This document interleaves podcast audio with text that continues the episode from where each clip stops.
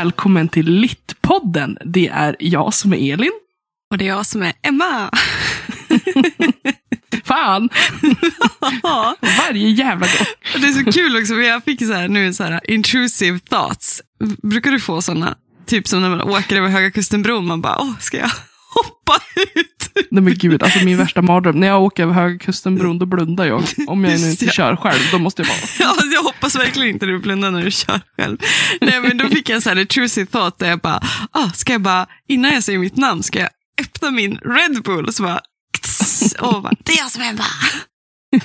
Så gjorde jag inte det. Jag tänkte, Jag hade en sån intrusive thought tidigare. Alltså så här, för jag visste att det var jag som skulle börja med att säga att ah, välkommen till Littpodden, det är jag som är Elin. Liksom. Ja. Och då tänkte jag så här, ska jag säga halleluja hallå eller? så bara, men det är astöntigt. Ja, det var jättekul. Jag hade ju verkligen, jag hade verkligen asgarvat åt det. Men, Jag får göra det nästa gång. ja. halleluja hallå. Oj, oj, oj. Och kära värld, how you doing? Eh, jo, men jag mår bra. Jag är lite trött. Det är ganska mycket i, som händer runt omkring mig känner jag nu. Eh, jag har fortfarande kvar lite hosta sen förkylningen Ja. sist också. Men det är ju som det är. Mm. Det tar tid när man är så här gammal. Kroppen återhämtar sig inte lika snabbt. T- 32, det är det nya 65. Fan.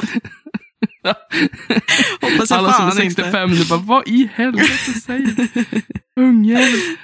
Eh, nej men alltså det är jättemycket för att eh, livet, livet bara lever.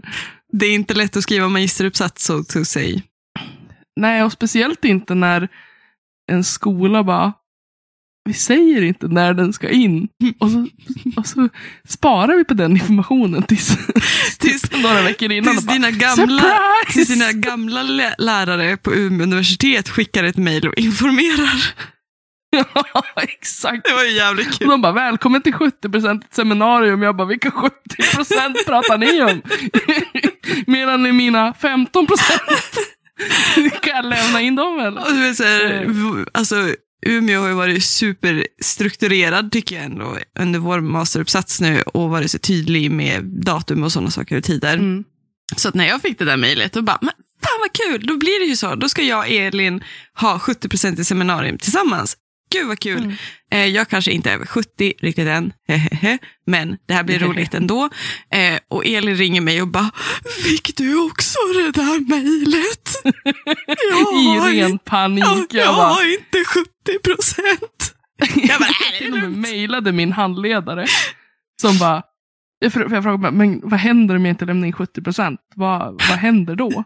Jag tror inte att 70% är så noga. Jag bara, "What?" Och det roliga, det glömde jag säga till dig idag när vi pratade. Jag läste, alltså så här, närläste den där, det där mejlet. För det var, vi Mm. fick ju till mejl där de hade ändrat eh, tider och sådana saker. Ehm, och då stod det Nej, det har inte jag fått. äh, jag ska, jag ska vidarebefordra befordra det till dig. Ehm, där står det ju också att vi är alla på olika ställen i skrivprocessen. Alla är på helt, vissa har kanske hunnit mer i tankarbete än vad de hunnit i textarbete, skrivarbete. Så att man får ha hänsyn till det. Skriver ju också våra lärare. Ja. Men om jag bara lämnar in ett abstract på en sida. Jo, men alltså då är det ju det du får feedback på. Alltså det är väl det som är trist någonstans. Ja. Ju närmare du kommer faktiskt skriven 70-procentig skriven text, desto mer feedback, desto mer hjälp får du. Desto Mm. mindre du lämnar in, desto mindre hjälp får du. Men det Jo, är ju ingenting annat än så. nej. Alltså min plan är ju att jag har en tenta som ska in på torsdag. Det är Just den här dagen vi släpper avsnittet. Så när Mm. du lyssnar på det här så kommer jag sitta och bara cram it. Men när jag är klar med det så tänker jag så här. Äter du? Vad i helvete? Sitter du och äter medan jag pratar? En middag?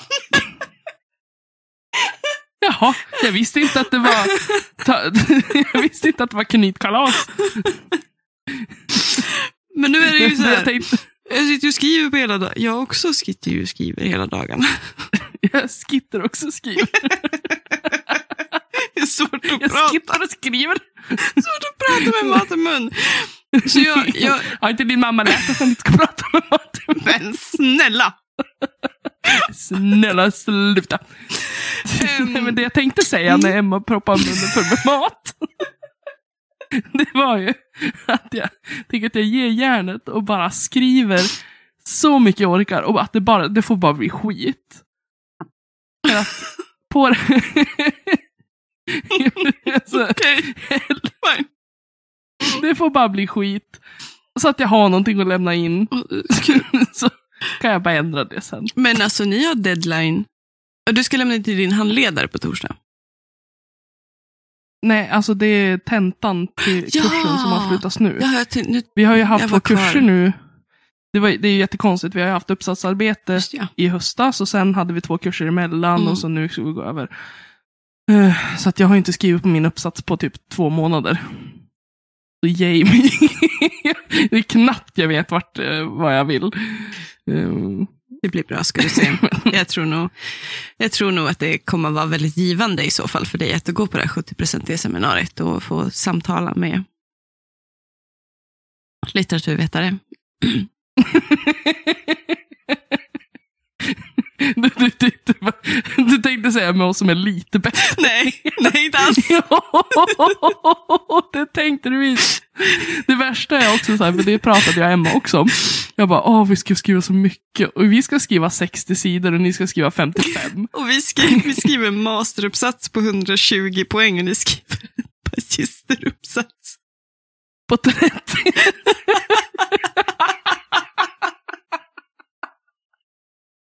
Det är så jävla taskigt.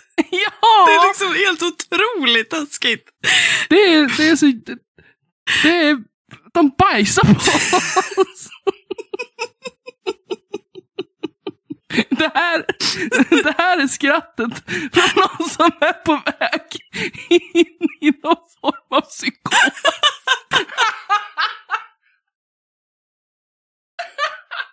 Mitt liv rämnar. Åh gud. Ja men ni hör ju, ni hör ju hur läget är. Det är skitkul att skriva uppsats. Men annars är det bra.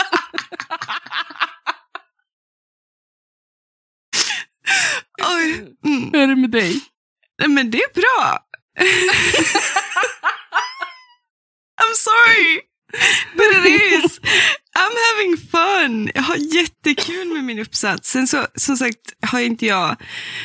Jag är inte där i processen som jag hade önskat och velat, men det är man aldrig i stort sett. Eh, jag had, har tänkt mer än vad jag har skrivit. Jag har svårt att få ut formuleringar och beskriva vad det är exakt jag ser. Jag försöker bara få ner det nu, så jag har suttit och försökt bajsa ut det idag. Men eh, Mm. istället så lockade väldigt mycket en... Eh, jag ska jobba i bokbutik alltså. Fan. Det, det är både så din... Det är både något som är positivt och negativt Ja, för dig. För nu kom ju, jag fick hem läs-ex eh, på, det finns en ny Bonnier, Bonnier Carlsen. Gud, jag kan inte uttala det där. Bonnier Carlsen. Är Carlsen? Jag vet inte. Det är vad jag har hört. Bonnier Carl, Carlsen. Carlsen. Carlsen. I, Bonnier Carlsen. ja, Calzone. ni vet att man kan ibland ha språkstörningar när man har ADHD. Det lät så himla franskt. Carlsen. De har i alla fall valt att ehm, ni som växte upp med Star Wars på samma sätt som mig vet att det finns, finns en bokserie som heter Young Jedis eller så har det ju funnits Stjärnornas krig heter det ju då på svenska, comics då, Star Wars comics. Eh, som, alltså de här böckerna, jag tror till och med The Prequels-trilogin eh, blev översatt till svenska också, eh, skriven till böcker och sen översatt till svenska. Men för typ tio år sedan så slutade Eh, förlagen i Sverige översätta Star Wars-böcker eh, och eh, grafiska eh, noveller eller serietidningar. Eh, jag tror det är tio år sedan, typ 2000. Eller 2002 kanske till och med. Ehm, de slutade också ge ut andra alltså kända typ Marvel-serietidningar eh, eh, på svenska också. Det fanns som ingen marknad i, i Sverige på svenska. Ehm, men i år ja, i höstas så började det plötsligt komma in eh, alltså barnböcker med Star Wars-berättelsen. Eh, eh serie, alltså bilderböcker. Och, och jag vart ju skittaggad, så jag köpte ju dem på en gång. Köpte dem till mina gudbarn och sådana saker. Jag tycker det var jättenice. Em, men så plötsligt så ser jag att eh, vi ska få in, det finns en bokserie som heter eh, ah, eh, The High Republic. Eh, som är, handlar också om lite yngre, det är för yngre läsare också. Det är 9 till 12 tror jag det är. Em, som också har blivit eh, översatt till svenska av Bonnier Carlsen. Carlsen. Em, och en Mandalorian serietidning. Alltså för vuxna. Eh, comic. Eh, som nu blir så här, de blir, de blir ju så webbklassade, butiksklassade och så vidare. och Så vidare. Så vissa måste vi beställa hem som lokalt val och vissa måste vi, vissa eh, titlar får vi bara in. Det är förbestämt av Akademibokhandeln. Men den här Mandalorian är en comic som är baserad på första säsongen av The Mandalorian. Eh, och har funnits på engelska. Då. Eh, men nu då blir vi översatt till svenska. Och kommer in i butiken som butiksklassad då, automatiskt, inte lokalt val. Så jag vart ju väldigt taggad och Mm. ville ha det som läsex också ska köpa. Sen med och som presenter åt Ja, mina utsatta släktingar tänkte jag säga. Em, Ni vet vad ni kommer få. men det, det är ju svårt när det kommer sådana saker för att då är det så här, åh, det här vill ju jag läsa istället. Det är inte så att man blir mer motiverad till att plugga Nej. när man bara, åh, nu vill jag göra det här. Alltså jag har så mycket läsning att göra. Mm. ja, men det, det blir aldrig mindre. Alltså, det kommer ju, det blir ju du aldrig... kommer ju aldrig komma ikapp. Liksom. Du Nej. köper ju en sån takt att du aldrig hinner läsa. Nej men det är väldigt, eh, det är väldigt bra. Eh, punkt. Det är lugnt i livet och livet flyter på och jag har kul och har det bra. Det, apropå det du sa nu, att det aldrig blir lugnt. Eller inte aldrig blir lugnt. Apropå det du sa med att jag köper fortare än vad jag faktiskt läser. Mm. Vilket är både sant och falskt, för jag läser jävligt fort. Fuck you. Em, Men, Men- men det betyder också att du köper väldigt mycket. Ja, men jag, min, min moder pratade om det där faktiskt. Em, varför jag ibland, och jag vet att jag tog upp det här inför bokrean också, om det här med att man kan känna lite skam. Mm. Eh, och att människor gärna lägger en lite snygg, sen, är, sen säger ju Elin allt med kärlek, säger jag och tittar på mig själv som om jag pratar med er som lyssnar. För jag, vill, jag, vill se, jag vill se så här vänlig ut så att min röst också låter vänlig. Men Elin säger ju allt med glimten i ögat och kärlek, men att det är andra absolut som kan kommentera likadant och inte ha glimten i ögat och, Mm. i ögat och inte säga det med kärlek. Som pikar. Mm, Liksom. precis som pikar. Eh, och min mamma var så jättefin och sa det att men hon bara, det här är ju din karriär. Alltså Mm. det här är vad som också krävs av dig. Det är väl så att du faktiskt varje månad har en budget för att köpa titlar som är relevant för det du håller på med. Men också att det är någonting som är jätteviktigt också, att du har mycket böcker hemma, aktuella titlar eller titlar som är aktuell för dig för att du ska hålla dig uppdaterad, för att du ska ha dem hemma. Ifall de tar slut så måste du ha dem, jada jada. För att det har man ju varit med om, att man, en titel slutar tryckas. Absolut, och ganska fort efter den har släppts. Det hade vi ju när vi hade Moderna genombrottet förra året. Eh, nej, eh, samtida litteraturstudium. Eh. Då var det en titel där som bara hade släppts två, tre år innan och den, den trycktes inte längre. Så vi letade febrilt på liksom bokbörsen, alltså second hand-sidor och sådana saker. Och den Mm. fanns inte. Det fanns inte att köpa, den titeln. Och jag vet ju det också i butiken, att eh, alltså är, de, är titlarna släppt kanske 2010 eller släppt 2000, ja men alltså 2017, 2018, då, då tar inte butiken in dem längre. Alltså då finns de inte i lager. Då måste vi göra en specialbeställning eller något sånt där. Jag vet inte. Det är Olivia och Cassandra har bättre koll på det än mig. Men att det är faktiskt viktigt att ha det här biblioteket för mig eh, hemma. Och då är det, innebär det ju också att jag köper ju inte bara skönlitteratur faktiskt. Min TBR består ju av nästan equal much, alltså facklitteratur, eh, honestly, för att jag ska kunna Mm. hålla, hinna hålla mig uppdaterad hela tiden. Och det var väldigt skönt. Det var väldigt lättnad för mig faktiskt, att hon sa det. Det kändes som att någon gav en bekräftelse på att det här är så pass viktigt att jag måste ha en sån här hög TBR eh, för att jag är forskare. Liksom. Mm. This is what I do. sen, sen har vi pratat om det här med att ta det som intresse också. Ja, men exakt. Och Utöver det. sitt liksom. största intresse. Alltså det, do you, do you. Ja, men exakt. Är mitt enda intresse. Gud. det är ett intresse att sitta där med dina böcker. När du blir gammal och grå, då ska du så sitta där som Gollum i grottan och bara... Jag, jag har min farmors bror, är gammal bibliotekarie. Hans lägenhet i Hammarstrand är ett enda stort bibliotek. Han äger så jävla mycket böcker. Alltså, han äger, alltså det är böcker staplade eh, på golven. Alltså jag aspirerar efter att gå i hans fotspår, tänker jag. Tänk, Mm. det Jag är... tänkte precis säga, Hammarstrand är inte så långt ifrån mig. Eh, just. Nej, For your information. mm, exakt. Men jag tror han är så gammal att han nog inte kommer ihåg vem jag är. Jaha, okej. Men eh, det var bara en liten fun fact. Det var det med det. Jag sitter här, äter en panpizza och dricker en Red Bull alldeles för sent på kvällen och har en gäst vid mitt bord, tänkte jag säga. Jättevilligt Hon kan dock inte prata. Eh, jag kommer lägga ut en bild säkert på henne. Men jag har, jag har, eh, åh nej. Brain fart. Du har glömt bort vad hon heter.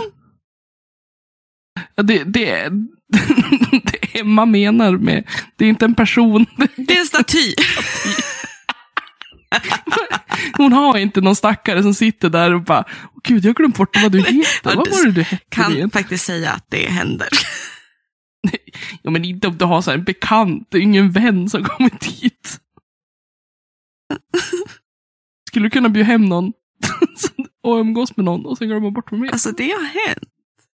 Åh nej. Jag vet, det är jättehemskt. Alltså det är, det är, typ, det är en av mina största skämsgrejer.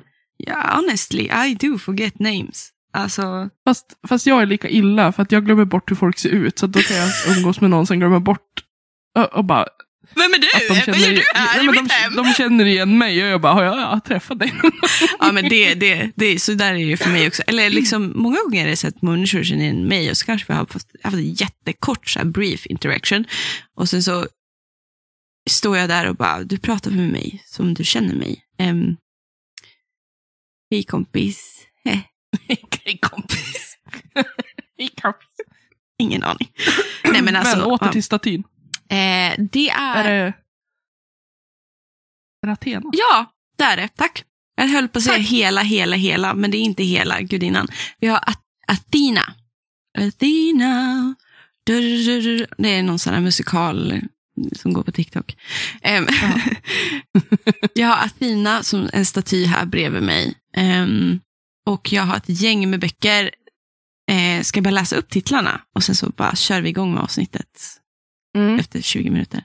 Får ni gissa vad vi ska prata om? Vi är Athena. Vi har, jag har titlarna Kirke av Madeleine Miller, jag har Galatea av Madeleine Miller, The Song of Achilles av Madeleine Miller, Elektra av Jennifer Saint, Ariadne av Jennifer Saint, Stephen Frys Mythos.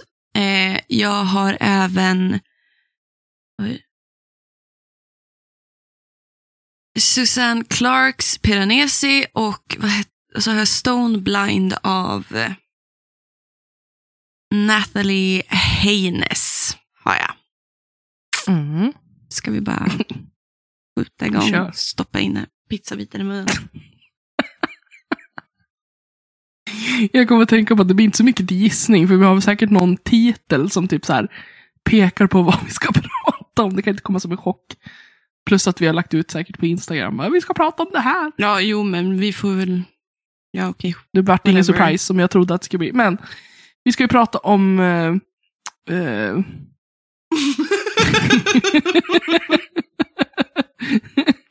nu fick jag en brain fart. Grekisk mytologi och specifikt då retellings av, Mm. av berättelsen av varianter av Odysseen och ja, men den grekiska mytologin. Mm. Vad är ditt första minne av eh, grekisk mytologi? När började, när, när tror du första gången du läste någonting, någon myt eller något sånt? Jag vet alltså just första gången jag läste en myt vet jag inte, men jag vet att första gången jag kom i kontakt med den var ju Hercules, Disney-filmen. Ja, just ja. Det är alltså mitt första minne av grekisk mytologi. Mm. Ett väldigt kärt minne. jag tycker att den filmen är bra. Men jag tror inte egentligen att jag... Det kan ju ha varit så att jag har läst någonting på högstadiet eller på gymnasiet. Men det... Jag, jag vet inte om jag bara förträngt det. Eller, alltså jag kommer inte ihåg så mycket av den litteratur jag läste där. Nej. Men vi började i alla fall med, när jag började på um, litteraturvetenskapen så läste vi Iliaden och Odysseen. Mm. Och, och började ju liksom med de här, Och Medea tror jag också. ja, Just det. Mm. Eh, Eller om den kom senare, jag är osäker. Men Ja. det var ju där det började på riktigt för mig. Mm. I text i alla fall. Ja. Så vitt jag minns. Mm. Sen hade man ju lite koll på de här gudarna i alla fall. Men man har ju haft ehm, Mm. Man har ju haft historia och sådär Jo, tidigare. precis. Så att de är inte helt okända med just tragedierna och... Mm. Sångerna och Det- dikterna och så. Mm. Mm. Mm. Ja. Hur, när kom du i kontakt med alltså, ditt första minne? Det är faktiskt ett typ, vad man pratar om kärnminnen kanske. Jag vet inte. I- Det Ibland... lät viktigt. Ja, precis. Jag har, alltså, när jag ibland ska typ försöka beskriva mig själv som, som barn, eh, specifikt som typ 10, 10, alltså nej, jag måste vara yngre, alltså 8-9-åring. Jag läst, började läsa väldigt tidigt. Eh, det är ett av de starkaste minnen förutom biblioteket från min mellanstadieskola och lågstadieskola är klassrummet. Eh, vi, jag gick på en jätteliten byskola. Eh, vi var kanske max sju stycken i min klass. Hela ända upp till liksom sexan. Liksom. Eh, så vi hade ett hemklassrum och i det hemklassrummet så fanns det ett skåp. Eh, jag ser skåpet framför mig i så här björk. Och det, jag är ju teeny tiny. Och jag var ännu mer teeny tiny när jag var yngre. Ehm, I det skåpet fick jag plats eh, tillsammans med böcker. Och det fanns en jättestor bokserie där av typ en sorts retelling då av olika mytologier. Främst så satt jag inuti det skåpet och läste hela grekiska mytologin. Alltså stora, det var typ läroberättelseböcker, alltså de återberättade hela berättelsen eh, om den grekiska, så jag läste hela den grekiska mytologin och sen gick jag vidare även till liksom, och läste väldigt mycket om nordisk litteratur. Det är också en här starkt minne att jag läste det och sen så vet jag att jag läste om typ hinduisk litter, alltså mytologi och sådana saker, andra mytologier. Mm. Men de två eh, mytologierna är de jag kommer ihåg. Jag kan se bilderna jag såg i böckerna framför mig och att jag satt där i skåpet och så kommer min lärare Stigge och liksom slängde upp. Ja, han hette Stigge. Stig-Olof. Stig. eh, Han, han sa alltid, hörni. Så sa han alltid, just det där hoppet i oktav. Um, och så letar jag upp den där dörren och säger, "Men sitter Granholm här inne? Du sitter alltid här inne. Ja, det... Och det, jag kommer ihåg det så starkt. Eh, Mm. jag satt bara och slukade. Man fick inte låna hem dem heller, så jag satt verkligen där och gömde mig på raster. Om jag inte var i biblioteket och gömde mig, så gömde jag mig där på rasterna. Och sådana saker. Och bara läste den grekiska mytologin och lärde mig allt. Jag ville lära mig Mm. allt. Så det är faktiskt mitt första och starkaste minne av att ha mött hela den, den mytologin. Men vad var, din, alltså, vad var din favorit? Hade du någon favoritgud eller din en favorit olympier? Eh, min favoritgud är Athena. Eh, jag tycker hon är Mm. ball. Eh, just för att hon är ju liksom jaktens gudinna. Eh, tuff. Jag tror hon är, hon är jaktens gudinna och eh, krig. En krigsgudinna också. Och Mm. hon var också väldigt så här, hur hon kom till liv är så otroligt coolt tycker jag. Hon föddes ju i Sus hjärna och sprängde sig ut. Power woman, verkligen. Jag bara säga att det var så himla gulligt hur du sa sus. Se- se- Zeus. Zeus. Zeus. Oj! Zeus. Jag tänkte inte ens på att det var jättegulligt. jag såg, jag såg namnet framför mig, så såg jag S-E-U-S. Eh, Z-E-U-S. Sus. Vart det? Sus. Sus. Susen. Det är för mig det navel. S- Susen. Navel? Vad fan? Var får du Susen. navel ifrån? Det är sånt namn för navel. Susen. Nej, va? Eller det har jag hört. Det har du hört! Jag tror att det är Emils familj. som säger, Ja, skitsamma. ja, men just det där med Athena i alla fall. Ja, Athena. Att det var liksom det var coolt. att hon Sprängdes ju ut ur eh, Zeus åt väl hennes mamma och Mm. hon födde Athena i Mm. magen då på Zeus. Och så, Tog sig Athena upp till hjärnan och bara... ja. badass bitch. Ehm, sen gillar jag också, eh, ehm, den heter ju och vidd en del i, i hela den grekiska mytologin.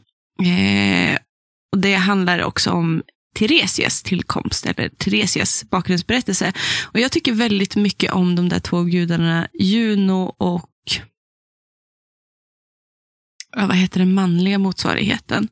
Just för att de har sånt gräl, de två gudarna, en kvinnlig gud och en manlig gud, om vilket kön som är starkare. Och där kommer då Tiresias, Tiresias in i liksom hela den grekiska mytologiska berättelsen.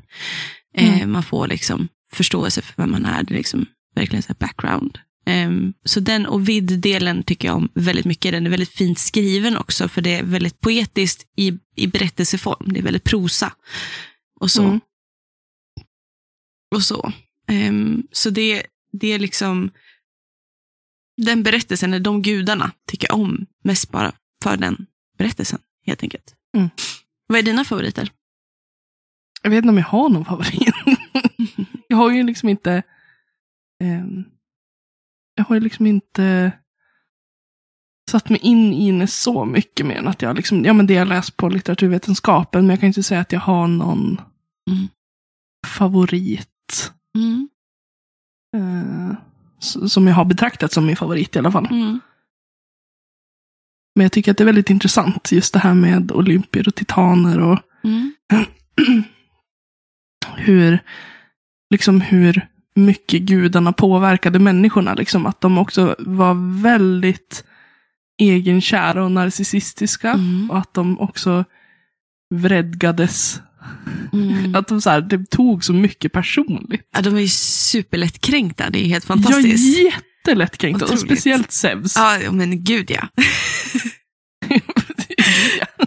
Och det är väldigt intressant, alltså, för som ett exempel på liksom Zeus narcissism någonstans, är ju att i typ skapelseberättelsen av, eh, av människan, så i den grekiska mytologin så pratar man om ehm, mm, alltså det här med tvillingsjälar. Mm. Att människans föd, människan föddes först liksom som en, en, en varelse med, som var två själar i en, om man säger så. Men Zeus ansåg att, jag vet, kommer inte riktigt ihåg hur det gick till, men i alla fall i sin narcissism och i sin svartsjuka och sin egoism så splittade Zeus och gudarna människan från dess tvillingsjäl eh, sin största, sin förälskelse, sin, sin the one, om man säger så.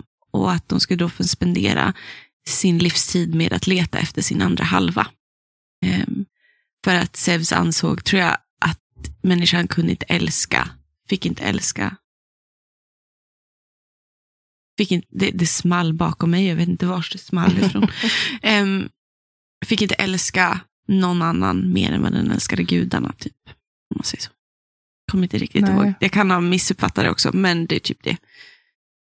Det är ganska kul att Zeus ens ska ha en åsikt om kärlek med tanke på så här hur han Men det enda han gör är ju knulla runt. Det är ju hans stora...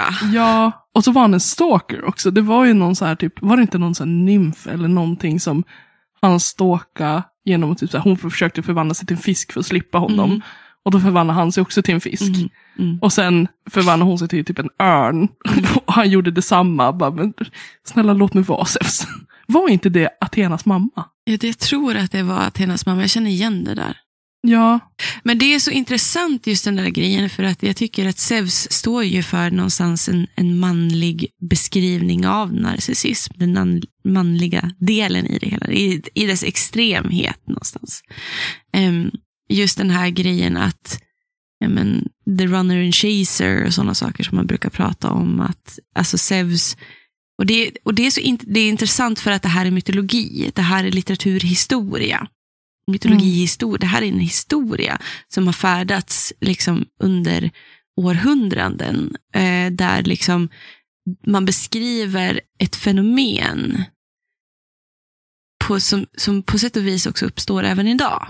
I modern tid och inte bland gudar utan bland människor. Att det, Mm. Och det är väl det som är så intressant också. Liksom, eh, jag menar också med Athena, varför hon också avsäger sig män är ju för att hon eh, för att hennes mamma blev liksom eh, utsatt liksom, och för att hon själv har blivit utsatt. Och att det människan gör med den här mytologin mycket är att beskriva mänskliga beteenden fast i gudomlig kontext. Och det tycker jag älskar, älskar mytologier. För fan vad jag älskar mytologier. ja jo, det finns ju väldigt mycket spännande historier och Mm. många spännande öden. Mm. Jag tänker just på som, som Medea till exempel, Åh, som gud, dödade ja. sina barn för att hämnas på sin eh, exman Ja. Jason. Och sen, Mm.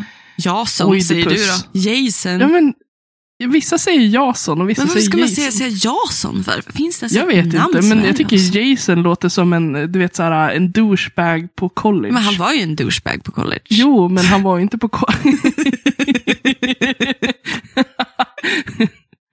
ja, Jason eller Jason. Jason. J-man. G-man! G-man. Eh, och så sen Oidipus är ju också jätteintressant. Just att man inte kan undkomma sitt öde. Ah, Oavsett hur hårt man försöker. Mm. Sen, att han råkar ligga med sin mamma är också äckligt. ja, det är väldigt intressant hur mycket av Freuds ehm, eh, och andra psykosexuella analytiker eh, har analyserat det med Oidipus-komplex. Ja. Det är Ja. väldigt intressant. Att, eh, därför vi... Och det har ju påverkat liksom hela våran nuvarande samtid. Mm. Liksom. Ja, Våran samtid. Men verkligen. Och det, det är nog det som är mest spännande med, återigen, med, med grekisk mytologi, mer än nästan vad jag tycker är om nordisk mytologi. Nordisk Mm. mytologi tycker jag är mycket mer eh, abstrakt, eller kanske lite mer naturbaserad. Nu är ju även grekisk det, Ja. men, men det jag tycker alla de här dikterna och stroferna och berättelserna gör är faktiskt att fokusera väldigt mycket på samhällssociala liksom, mm, funktioner eller fenomen hos människan, beteenden och sådana saker. Och det tycker jag är, är liksom otroligt spännande på massa olika Ja. sätt och vis. Och nordisk mytologi är också mer fokus på väsen. Mm. Grekisk mytologi är mer fokus på det episka äventyret. Exakt. Och det tycker jag också är spännande. Jo, men precis. Det är alltid äventyr. Det är alltid ett problem som ska överkommas någonstans. Ja, och det är nästan alltid liksom, det är väldigt mycket hemskheter också. Det är väldigt mycket eh, ondska och smärta och död Mm. och, och så. Men det, man märker tydligt hjältarna och deras hjältemod och att det goda liksom inte alltid övervinner det onda, men att man visar liksom på att med man ska vara liksom Det är ju, man Alltså, förstår ju vars vi har ändå fått de, de här hjälte äventyren ifrån. Alltså Iliaden Ja. är ju om något, och Odysseen, om något Ja, men ett stort, bara ett, ett så här, hjältekomplex-saga. Liksom. Alltså inte vet jag, men Ja. Men det är väl också, var det inte typ i, nej det är Dantes Inferno som, som man baserar liksom eh, typ våran, tro, alltså våran syn på helvetet också lite grann. inte, inte på, ja lite, alltså Man tror inte på de här, alltså det är väl sju nivåer. Ja, men alltså alltså vi- det var där det föddes en tanke om helvetet. Alltså, som koncept. Dante gjorde en gestaltning av, utifrån Bibelns beskrivning av sulfat och syra, ett rike fullt av sulfat och syra och sådana saker. Han, Mm. gjorde, han, han berättade och gjorde liksom en miljöbeskrivning mer än vad Bibeln Mm. gjorde. Så den kristna synen på helvetet absolut är, kommer från Dantes Inferno. Och han, Mm. Dante har ju också referenser till den grekiska mytologin. Vilket Mm. gör, det är därför Dante är en av de största författarna. Eh, varför jag älskar Dante. Jag tycker han är helt Mm. amazing för att det är så otroligt mycket som han inte borde ha vetat som han visste och sen bara skrev ner och bara gjorde det under hela sin livstid. Ja, men det var inte Dante vi skulle prata om. Men, men absolut, han baserar mycket på den grekiska mytologin också. Tar in sådana delar. Ja, för jag tänkte just i Odysseen så, så Odys- Odysseus eh, går ju ner i underjorden. Och det var det jag blandade ihop dem lite grann. Jo. Eh, vart vår uppfattning om helvetet. Jo, och det är också där Dantes beskrivning av, alltså jag tror inte, nu minns jag inte riktigt korrekt, jag rättar mig om jag har fel, men i, i Bibeln så står det inte riktigt eh, att, det är, att helvetet är under jorden. Utan det Nej. är en annan plats bara. Ehm, om man säger så. Eh, så att, att just den här tanken att helvetet är brinnande under våra fötter, det kommer nog från den grekiska mytologin. Det tror jag absolut. Ja. Ja, det är intressant det där. Eh, hur mycket vi baserar, hur våra berättelser eh, går igen. Eh, och det är väl det egentligen vi tänker att vi ska spendera nästa del av avsnittet med att fokusera på just retelling. Så därför jag läste upp de här titlarna från början också. För du Mm. har läst Kirke. Ja. Ja, Efter mycket om och men så har jag äntligen läst den. fucking finally. Alltså den boken, alltså det är det största impression jag någonsin haft av en bok är, det känns som att hela den meningen blev bara fel för jag startade den fel. Den, den, den här boken, Kirke, har på riktigt, det är en sån här bok jag kommer att treasure forever in my life. Mm. Jag läste ut den på åtta timmar. Jag grät och jag var arg och jag skrattade och jag... Det här är en så jävla vacker och bra, bra väl, otroligt välskriven bok. Jag har, Ja, aldrig, det, alltså jag är, har nog inte varit med om något sånt här innan. Nej, alltså Madeleine Miller, hon är ju helt fantastisk Helt på att skriva. otrolig. Verkligen. Eh, Jag började ju liksom lyssna på Kirke Mm, för ett, ja, men ett tag sedan. Jag har ju eh, den på engelska hemma också, men jag kände att ja, men, när livet är som det är, det är ganska skönt att ha en ljudbok, för då kan man göra flera saker samtidigt. mm, Och jag tyckte att början var så otroligt seg. Alltså Mm. var, den lockade inte in mig. nej, Och därför slutade jag lyssna på den. Och sen när vi började prata om att vi skulle göra det, det här avsnittet så tänkte jag, men jag, jag ger väl det en chans till och lyssnar lite till. mm, Och till slut så tog det sig. Alltså Mm. det, var, det var någonting, det var när Kirke blir förvisad till eh, den här isolerade ön Ajaje. mm, exakt. Efter, att ha, eh, efter att ha förvandlat den här nymfen till Skylla. Ja. Det här jättehavsmonstret med sex huvuden. Ja, exakt.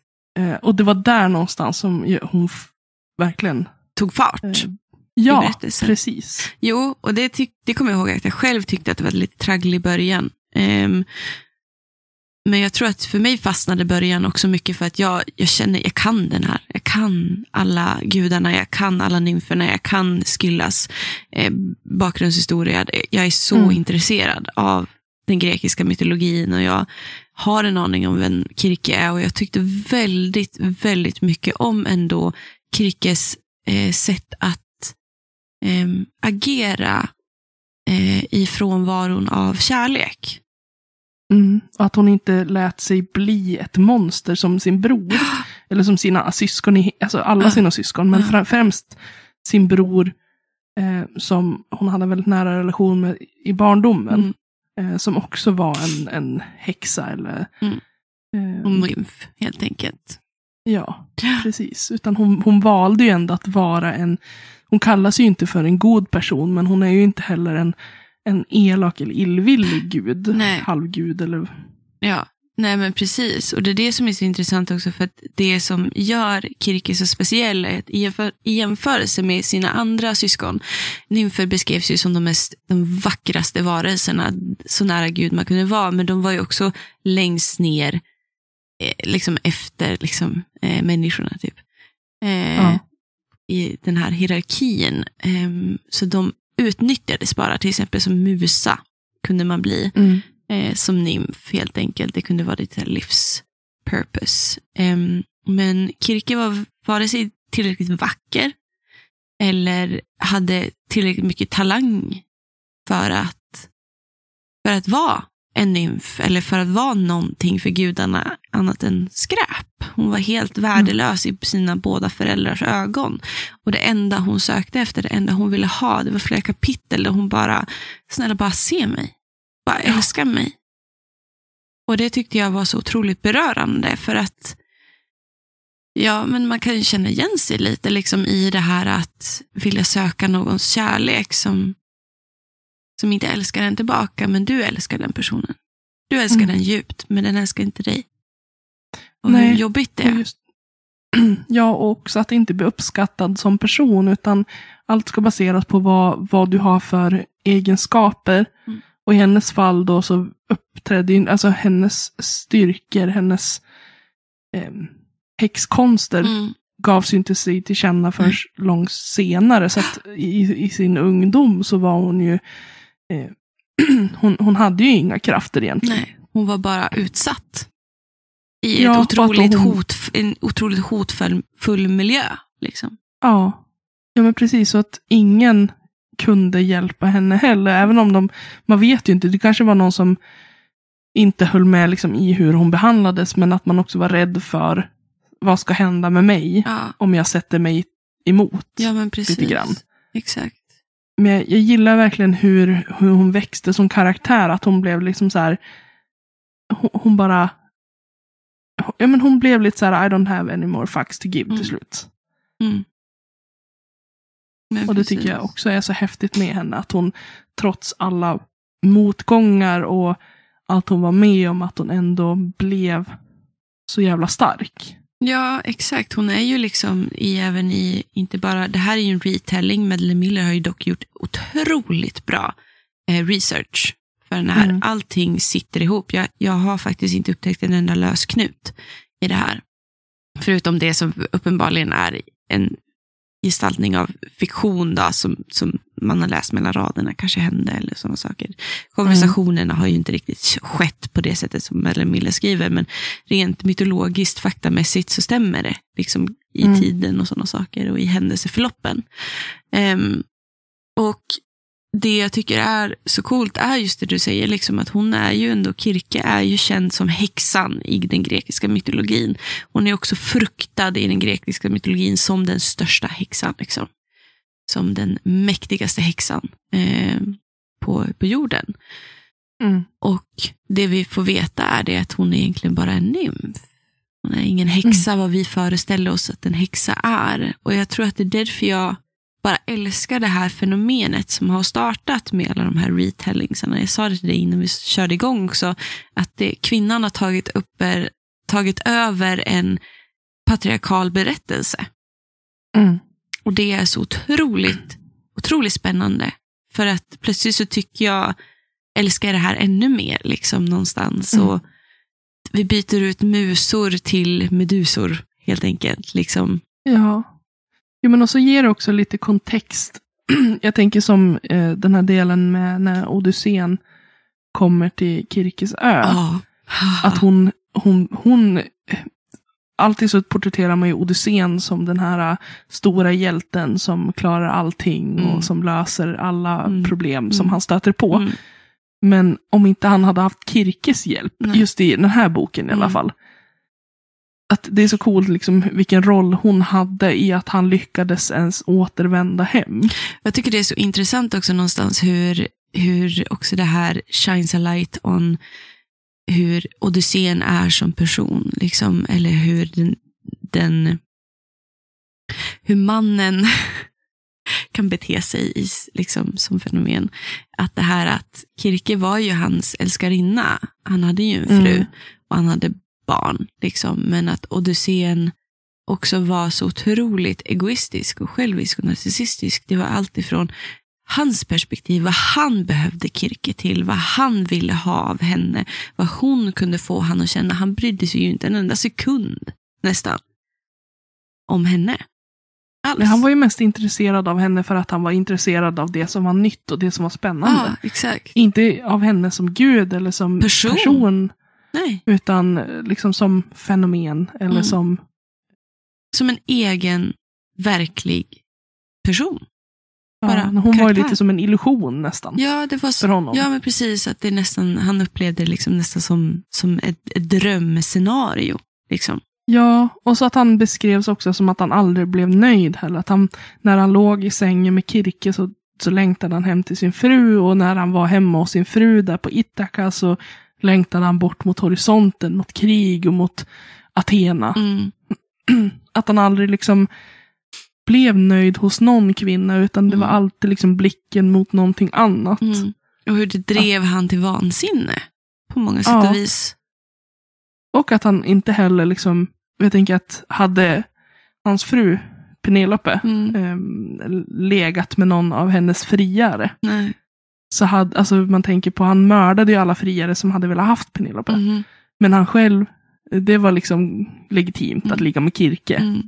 Så att det var ju inte samma regler för kvinnor och män.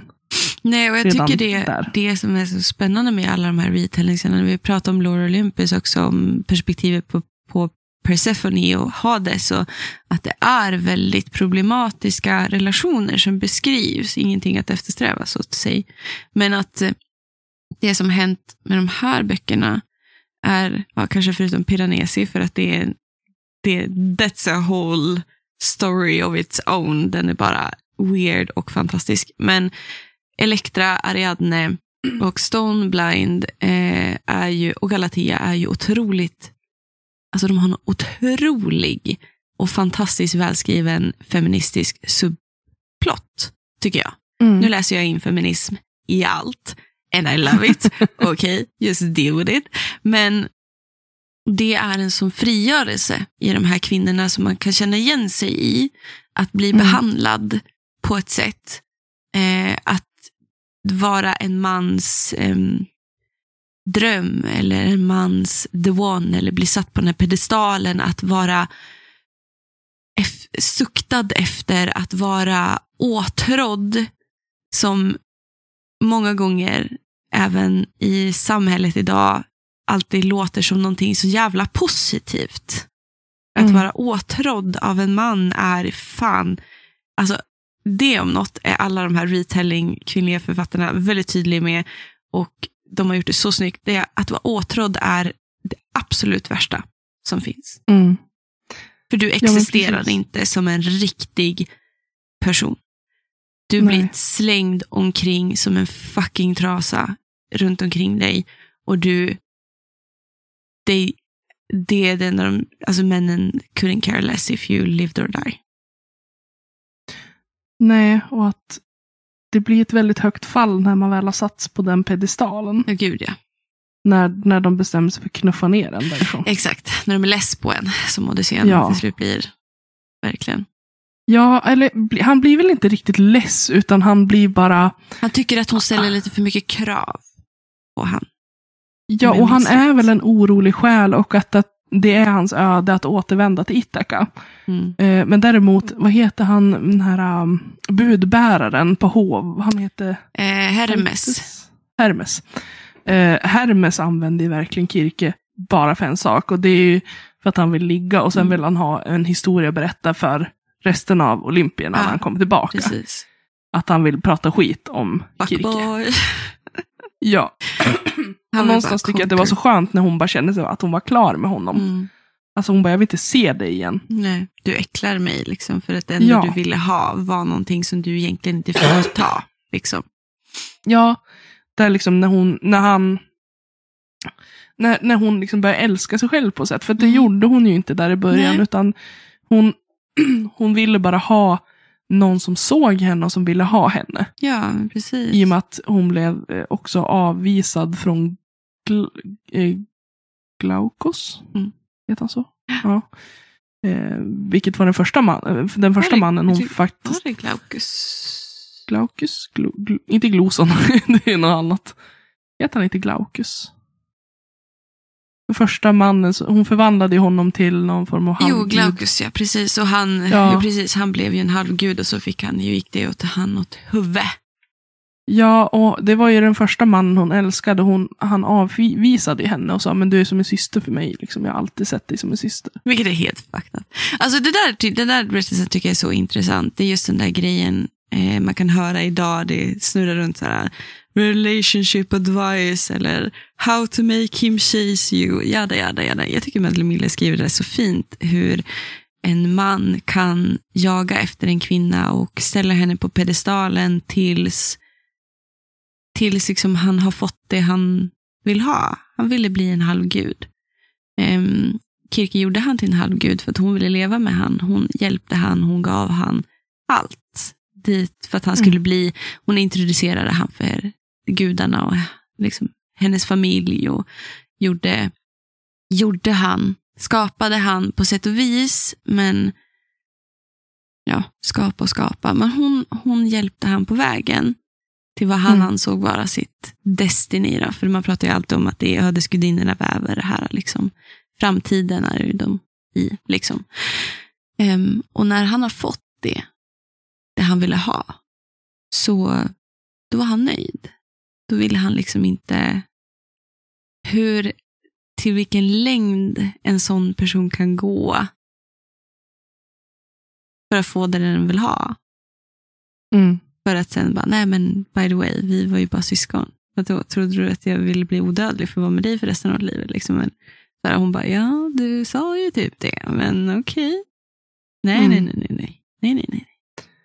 Jag vill ha den där. Så här, ja, och man blev liksom så frustrerad, för sen liksom träffade hon ju Daidalos. Mm. Och även om det kanske inte var en himla stormande kärlek så var det ändå liksom en stark vänskap och någon form av kärlek. Ja, någon kärlek hon, hon kände ju väldigt starkt för honom. Yeah. Hon sörjde ju honom efter han hade dött. Yeah. Liksom. Och sen kom ju Odysseen och hon, hon kände väldigt starkt för honom och sörjde honom när han hade dött. Men att hon också fick det här i lyckliga slutet med mm. Telemachos, mm. Odysseens son. ja. Det var ju det bästa av allt. Liksom att, eh, sen kan man ju liksom diskutera det här med att hon skaffar barn med sonen vars pappa hon också har ett barn med. Mm. Men just att hon fick sitt lyckliga slut med Telemachus och att hon också började åldras, att hon blev mm. döende.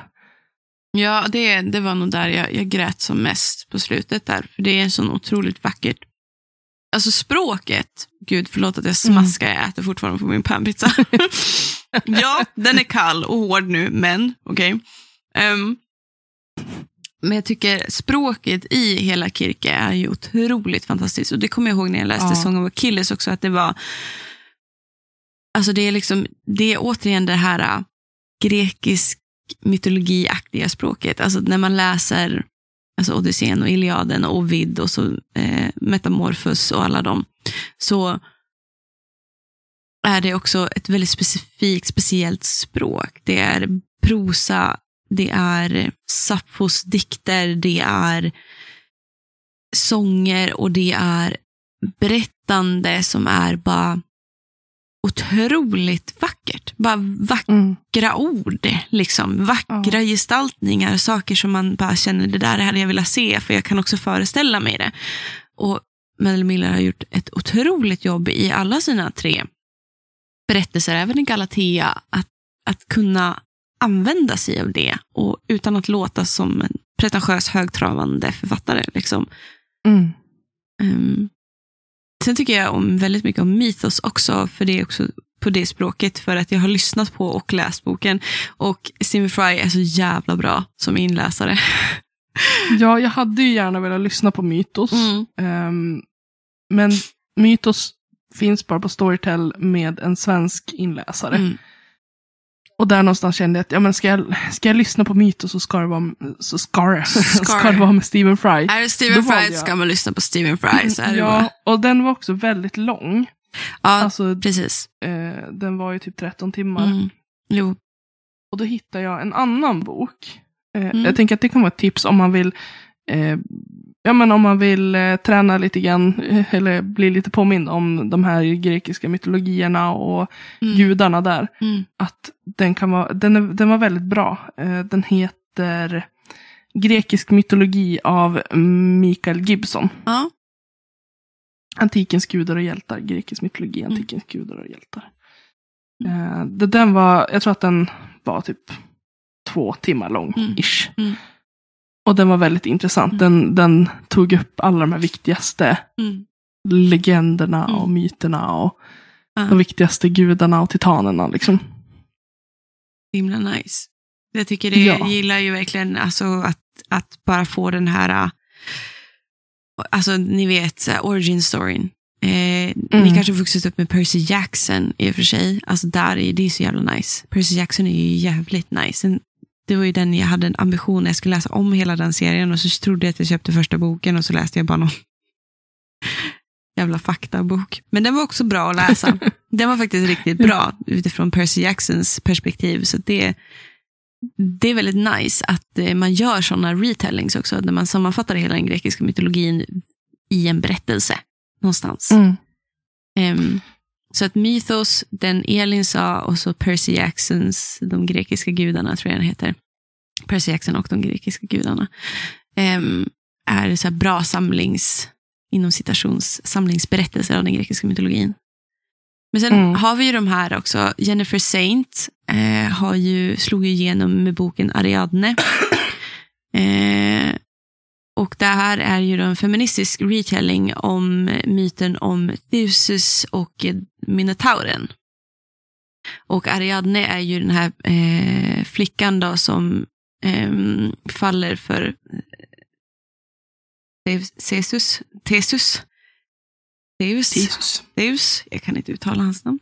Ehm, och hur hon också, eh, det är till exempel hon som typ eh, lämnar det här röda snöret in till Minotauren och sådana saker. Då får man lite mer berättelse om henne då.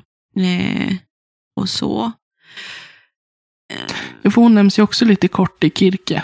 Precis, för att hon är ju eh, dotter till Kirkes syster. Eh, vad hon nu hette.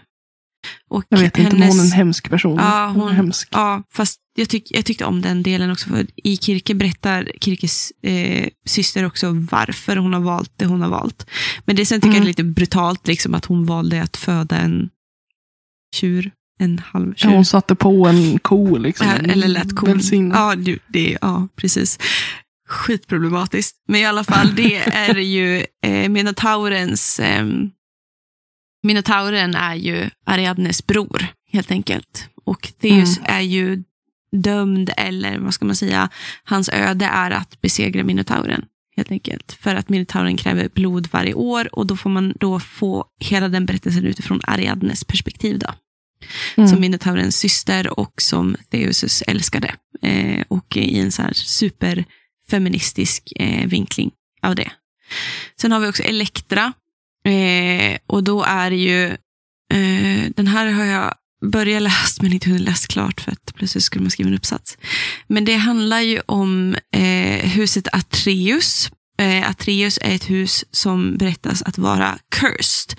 Vi har till exempel Cassandra som är a seer, eh, som också blir utsatt för sexuella övergrepp. Jättekul. Det är Eh, ganska vanligt i de här berättelserna också. mm. Märker man ju.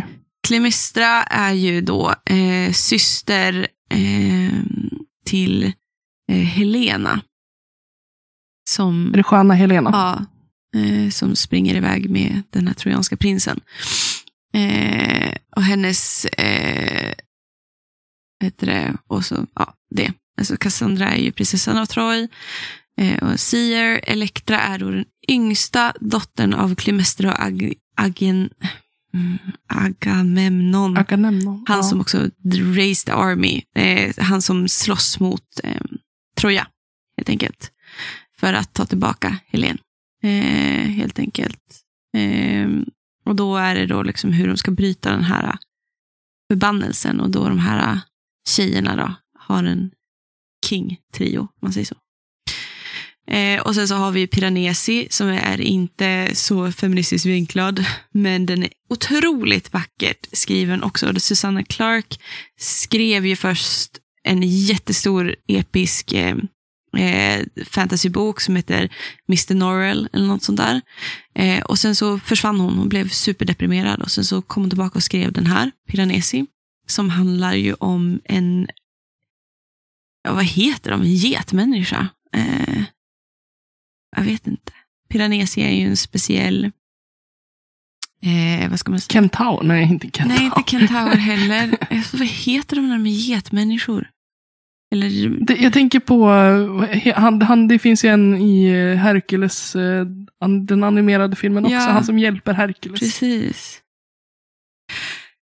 Ja, ja, eh, Piranesi lever i alla fall i ett hus. Ett speciellt hus. Eh, där man får liksom vara med väldigt mycket i Piranesis hjärna. Han funderar på mänskligheten och på tid och på döden och livet och sådana saker. Och den, ehm, han hittar liksom texter. Ehm, jag vill inte säga så mycket mer för den, den, den är bäst om man inte faktiskt vet. Man går in noll i den, tyckte jag.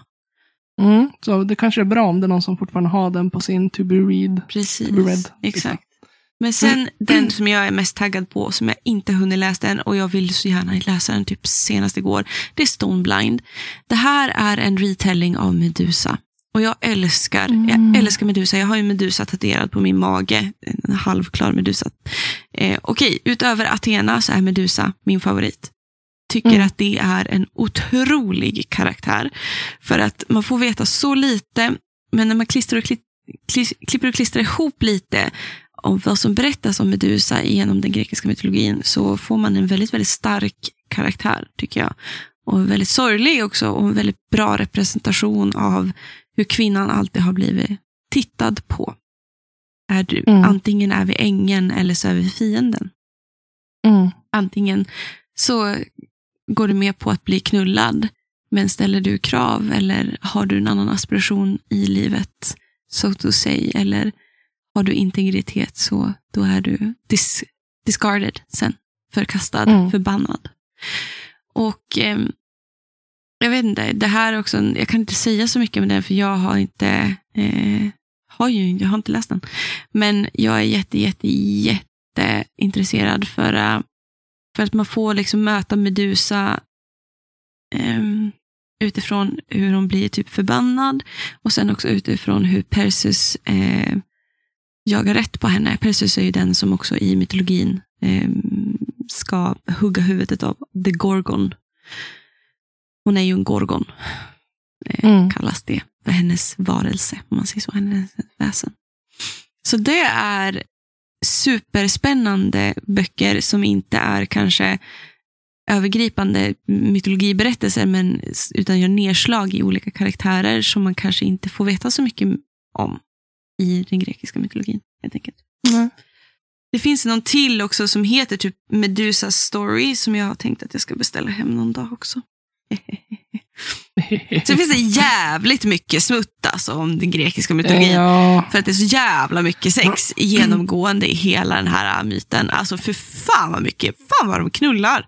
Rakt i, alltså konstant. Det är så här, det är som med Odysseen, och så stannar han upp och så ska han knulla den personen. Och så stannar han upp och så ska han knulla den personen. Och sen så, ja, som sagt vi pratade med någon som blev knullad av en fucking tjur. Alltså vad i helvete vad det var sexfixerat. Helt otroligt. ja, det var inte riktigt det var inte riktigt cleant om man säger så. Nej, nej, det är det ju verkligen inte. Men eh, som sagt, det finns jävligt mycket smutt som har grekisk mytologi. De älskar ju att skriva smutt om Hades och Persephone, godhet och on, ondhet, eh, knulla Ja. varandra. Jag vet, jag vet att man, jag började lyssna på den här Neon Gods. Eh, I do, eh, den, den var jobbig. Ja.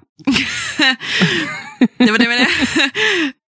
Det är fin, det är fin formgivning på den. Eh, Det var det, var det, det var det som du kunde säga var bra med den i alla fall. Ja, jag vet att andra tycker den är asbra. Eh, men det var, det var lite för mycket för mig. Honestly. Honestly den, den, den, på samma nivå som, som eh, Ice Planet Barbarian.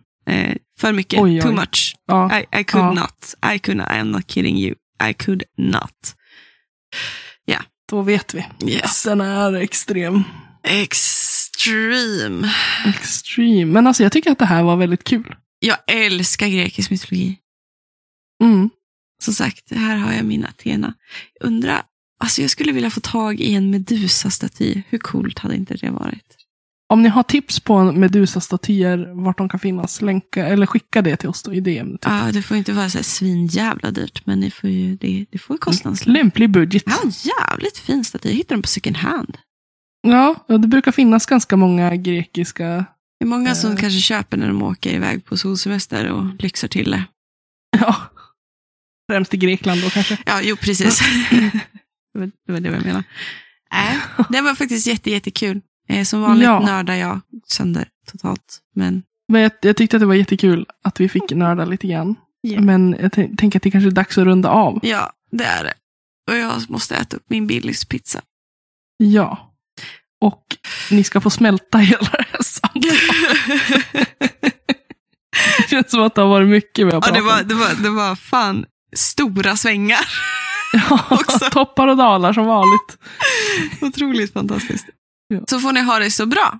Så eh, Ha det så bra. hörs vi om två veckor igen. Så vi hörs. Vi har det bra. Ja. Hej. Ha det bra. Hej. Hej.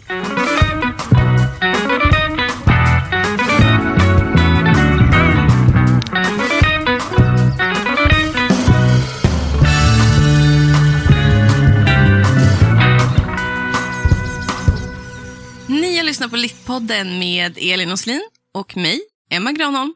Musik och klipp av Magnus Kjellson och Robert Granholm. Tack hörni för att ni har lyssnat.